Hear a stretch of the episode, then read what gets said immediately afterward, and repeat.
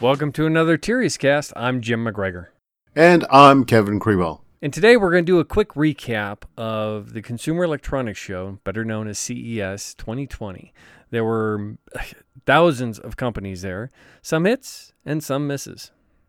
We walked many, many miles to bring you this report. And unfortunately, there weren't many breakthroughs really at CES. Matter of fact, one of the biggest things we expected to see was 5G which started its transition in 2019, but there weren't many announcements there other than the first 5G PCs. For the most part, that news is being reserved for Mobile World Congress. So, Kevin, what would you rate as some of the biggest trends of CES 2020? Well, I thought the PC made a significant comeback this year. We had some interesting concepts with the dual screen and folding screens from Dell and Lenovo that are building upon the work Microsoft showed in October with its Surface Duo and with uh, upcoming support from Windows 10X this year. Intel showed the fact that you can do more localized AI on the PC to be more productive and using its DL Boost instruction set as well as the XE graphics accelerator that's going to be found in the upcoming Tiger Lake processor. So there was a lot of innovation shown on the PC side. Intel itself showed a 17 inch folding tablet PC that's a reference design, which it calls Horseshoe Bend. To actually see this into production in 2021 from one of the OEMs or ODMs. The uh, idea is that it folds into a small screen, but then when you want a full 17 inch screen, you unfold it and then use a, probably a Bluetooth keyboard to attach to the folding the screen, giving it a, a lot of flexibility. Lenovo was very aggressive they showed a number of uh, its first folding PC as well, and it also showed support for 5G with both Intel and Qualcomm. In fact, Lenovo seemed to show up at every keynote, whether it was an, an Intel keynote, an AMD keynote, or a Qualcomm keynote. Lenovo was everywhere. AMD was much more focused. Their press conference was focused on the new graphics card for mainstream gaming, the new Threadripper processor with 64 cores and 128 threads, that just tops out for content developers and anybody doing creative work, basically a workstation processor. And then there's the 7 nanometer Ryzen 4000 series of APUs, which brings AMD to the forefront of mobile technology. So I think the, there was a really excellent representation from all the vendors. Dell also showed two concept PCs, Ori and Duo, and also in, incorporated the folding screens and dual screens. The key with dual screens is that you use part of the keyboard, or such I use the part of the, one of the displays as a keyboard when you need a keyboard, or you can use an external a Bluetooth keyboard. So you have some flexibility there, and you can fold it into a much smaller form factor. So there's some interesting concepts being try, uh, tried at PCs, and this could be a very interesting year for the PCs. Now, reality is that they're stealing some of this from the smartphone vendors, you know, especially Samsung and uh, who's the other vendor that has a folding phone, Jim? That would be Motorola. Motorola, yeah. So both have folding phones. And so we're seeing the PC sort of incorporate the same kind of technology that you're seeing in phones. This is true of also on the AI side. We're seeing PCs trying to do localized AI in a heterogeneous manner, much as we've seen the smartphone vendors do as well. You know, I was impressed with AMD in the fact that A, they flat out came out and are going after performance leadership with that new uh, 64 core 128 thread 28 128 thread threadripper. I can't even say that twice. But for the first time also they're not trying to undercut on price. I mean that was what something like a $3000 processor? No more like a $4000 it's the oh, threadripper oh, 30 3990 that's that retails for $3999 $390 so it's uh, sort of funny that they've they've price and model number are the same but uh, yeah it's a very high end but it competes basically with dual xeons. So from a price point of view, you may think it's expensive. It's definitely too expensive for a normal consumer. But if you're thinking about using this as a replacement for dual Xeons, it's actually a very reasonable price. Hell, I think you could run a supercomputer with that bloody thing. Impressive. I'd like to yeah. have one. yeah, I know.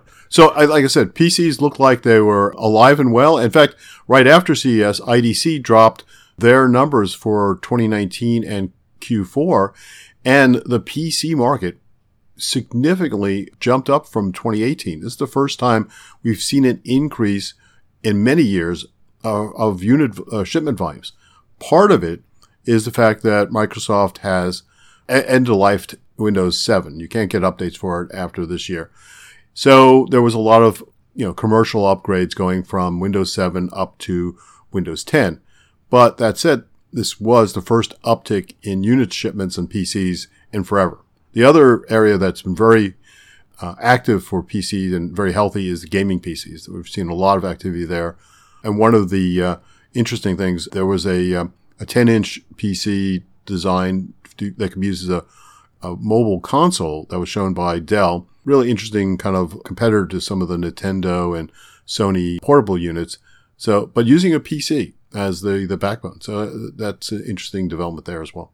And not too surprising. I mean, some of the stats have come out over the past years the fact that esports now ranks above every major sporting category, no, uh, the regular sporting category, even the NFL, even football and soccer, or what they call in Europe football, now ranks above all those in terms of viewership. So, you know, the PC's back, and I think a lot of it's being driven by, you know, not only these upgrades, but definitely esports. Yeah, I agree. So, hey Jim, what what did you see in automotive? Tell us about that. You know, automotive was CES has become such a huge automotive show. It's probably the only one where you can see just about every automotive technology, but we've continued to see a shift. This is the second year where a lot of the vendors have continued to shift away from the focus on autonomy or the level SAE levels 4 and level 5. And this year they even shifted a little bit more. Instead of just going back to ADAS, a lot of them were focused more on the personalization of the vehicle or the interior features and the user interfaces of the vehicle, which, you know, isn't a bad thing because that's going to continue enhancing the electronics in the vehicle and the vehicle experience. So, one of the startups from China, Byton, with their electric vehicle, demonstrated you know some impressive controls and a wraparound display that you know for the full dash experience, and then Harman. Harman went over the top. They had a full display over at the Hard Rock Hotel where it was kind of like entering Disneyland. You walk into this room and this presenter gives you this little presentation with a video and there's a BMW there and then the screen rolls up and you go up into another room and there's all these displays with a Dodge, a smart car, a Tesla, a Buick, and each one has actors, actors acting out different scenarios. One had a teenager stealing his mom's car, another one had a businesswoman interacting with her SAP and her clients while she was driving you know, so it was it was interesting to see. Matter of fact, they only mentioned ADAS once. It was interesting to see some of these major technology and tier one vendors really shift towards the consumer experience in the car and not just the autonomy of the car. However, with that said, the focus on the technology for autonomy isn't slowing down by any means. Matter of fact, there were a lot of demonstrations kind of in the back lot of autonomous vehicles going on with some of the tier ones and OEMs. Matter of fact, Qualcomm entered the fray this year with their new Snapdragon Drive platform, which is a full autonomous control platform. Something we didn't necessarily uh, expect. They've kind of hinted towards it in the past, but they entered it in a big way. They didn't give too many details about the SoC and the AI accelerator, but they did talk about the platform, their development, and their investment in it. They've been working on this Drive platform for five years, and while it uses mobile technology, it's not based on the mobile chipsets. And some of the technology going into it, they've been developing for 10 years. Matter of fact, they already have vehicles on the road, autonomous vehicles in San Diego and in Philadelphia. And I had the opportunity to actually ride in one, one of the Qualcomm vehicles at CES prior to CES. All they really demonstrated was autonomy on a freeway environment. But when a very aggressive Camaro kind of swooped in front of us and almost spun out, it was good to see that the car was in full control and didn't uh, and reacted very well. So it it was still an impressive demo and good to see that Qualcomm's also focused on it. And they're trying to do it in a system that can be passively cooled. So that's going to be different. It's a lot lower in terms of overall performance capability than some of the other platforms out there, but uh, once again, their focus is they want to be able to hopefully passively cool this thing. So there's still a lot going on in automotive. Eh, you you expect Toyota as an automotive company to be talking about automotive products and its its drive for you know assisted driving and all that stuff, but no. What actually happened, Jim? Oh man, I have never seen a company leave several hundred press, media, and bloggers completely speechless. the CEO of Toyota comes out, says, You know, we have this old facility kind of in the foothills of Mount Fuji that we don't know what to do with, so I'm going to build a smart city, smart and sustainable city. And then he brings out the architect that's going to be developing this. And then they kind of summarize it up all in 15 minutes and say, Goodbye. no automotive announcements, no nothing. We're going to build a smart, sustainable city to test out technology and blah blah blah. It's kind of like a CEO, uh, the CEO's personal pet project. Pet project, yeah, for back of lack of a better term. And you know, it'll be interesting to see because I don't know that they can fully estimate the cost of what this is going to be, and if the Toyota board's really going to sign off on this. But I got to admit, with 175 acres and an interesting plan. We'll see if it comes to fruition. Yeah, actually, they're supposed to break ground in just over a year from now in 2021. So they've got a lot of, uh, they, they raised the site, but they've got a lot of work to do. And in fact, you know, one of the things they're doing is building a digital twin. They're actually going to build a full digital version of this project, the the Weave City, and digital first, so they can try it out before they actually build the physical city. So that's really interesting application of this digital twin technology we've seen automotive design and but now applied to a city design. Yeah, and, and I give them credit. I mean, they're trying to address some of the key issues that are going to be necessary for autonomous and smart cities, like separating pedestrian and vehicle traffic, and you know, even having an infrastructure underneath the city for autonomous deliveries and you know, supplies and all this moving underneath the city, so it's not going over the city streets or the city grid. So it'll be interesting. I, I, definitely give kudos to Toyota. I mean, I've never seen anybody at a CES press conference keep the press completely just blindsided. Yeah, that was no, and in fact, uh, it was a major part of their booth was dedicated to a a representation of the city. They you go into a theater and they sort of like ran through a the scenarios of being like you're inside of it, as well as having a physical model of the city to, that you could see as well in their booth. So uh, it was a fairly significant commitment. And we did see some other, you know, uh, interesting demos. You know, besides the Bell aerial transport drone, I don't know what you'd call it. Hyundai had one this year. Yeah, uh, the the Bell came. We saw the Bell last year, so it was the same one. Mm-hmm. It wasn't that new. But Hyundai came out with one this year to compete with Bell, so it'll be interesting.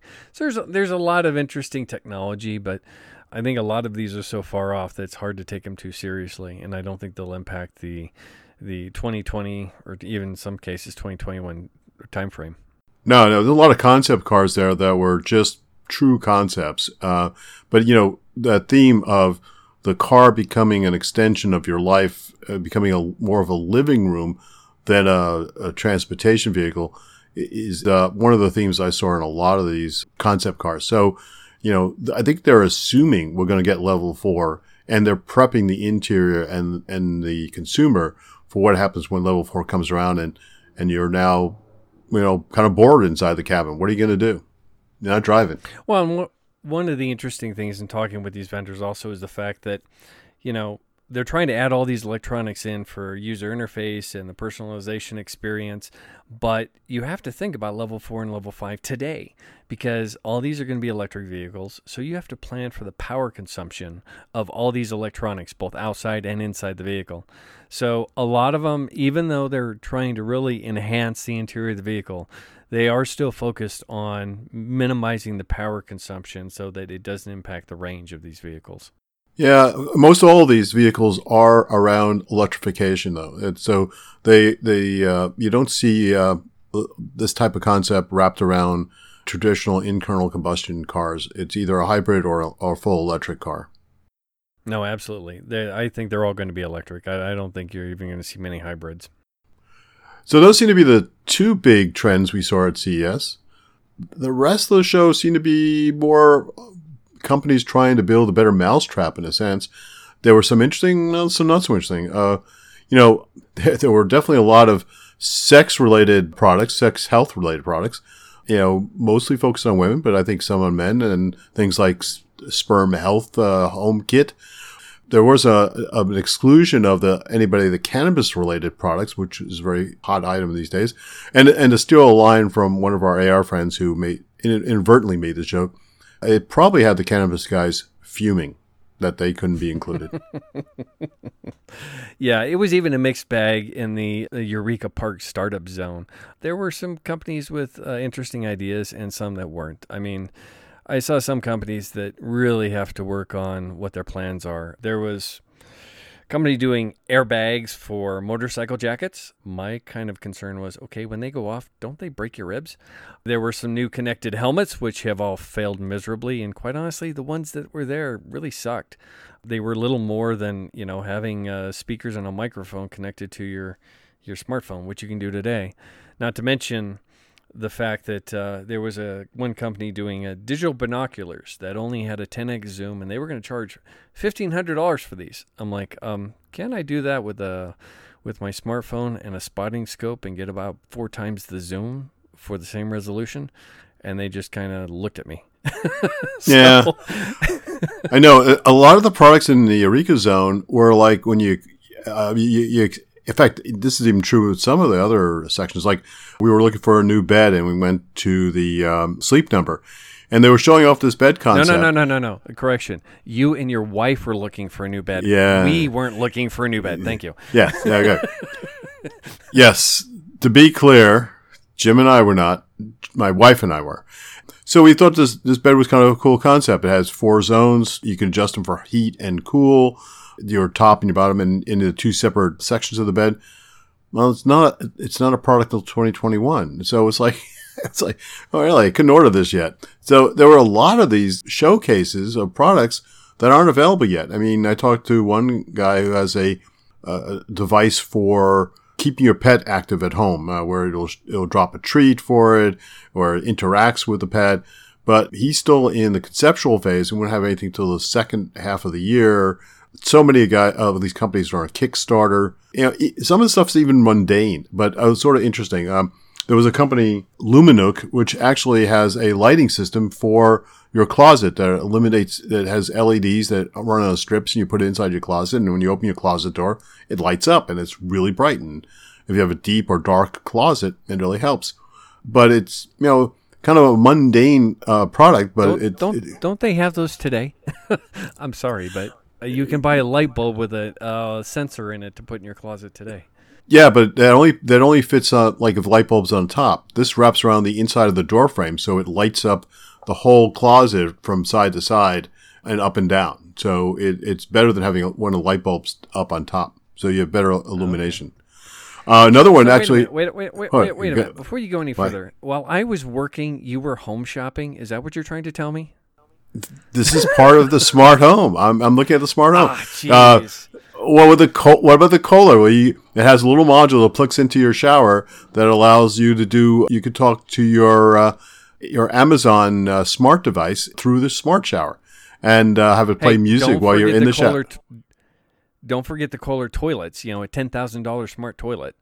Uh, absolutely, with the with the, the uh, illumination and uh, a folding door on top. Yeah, yeah. There was there were definitely some over the top experiences, but there was also an interesting guy. Another these uh, pro, uh, I thought it was actually kind of an interesting concept, which is a sensor that if you're in the shower and you're close to the shower, you get full full force. But if you step back away from the shower and you're not getting the full, it actually turns down the amount of water you're getting and automatically senses when you step away from the shower head so that you save water. And they're going to install that in many hotels and uh, other construction, new construction areas. So, Oh, hey, most hotel most hotels you can't even step away from the shower head. You're in a box.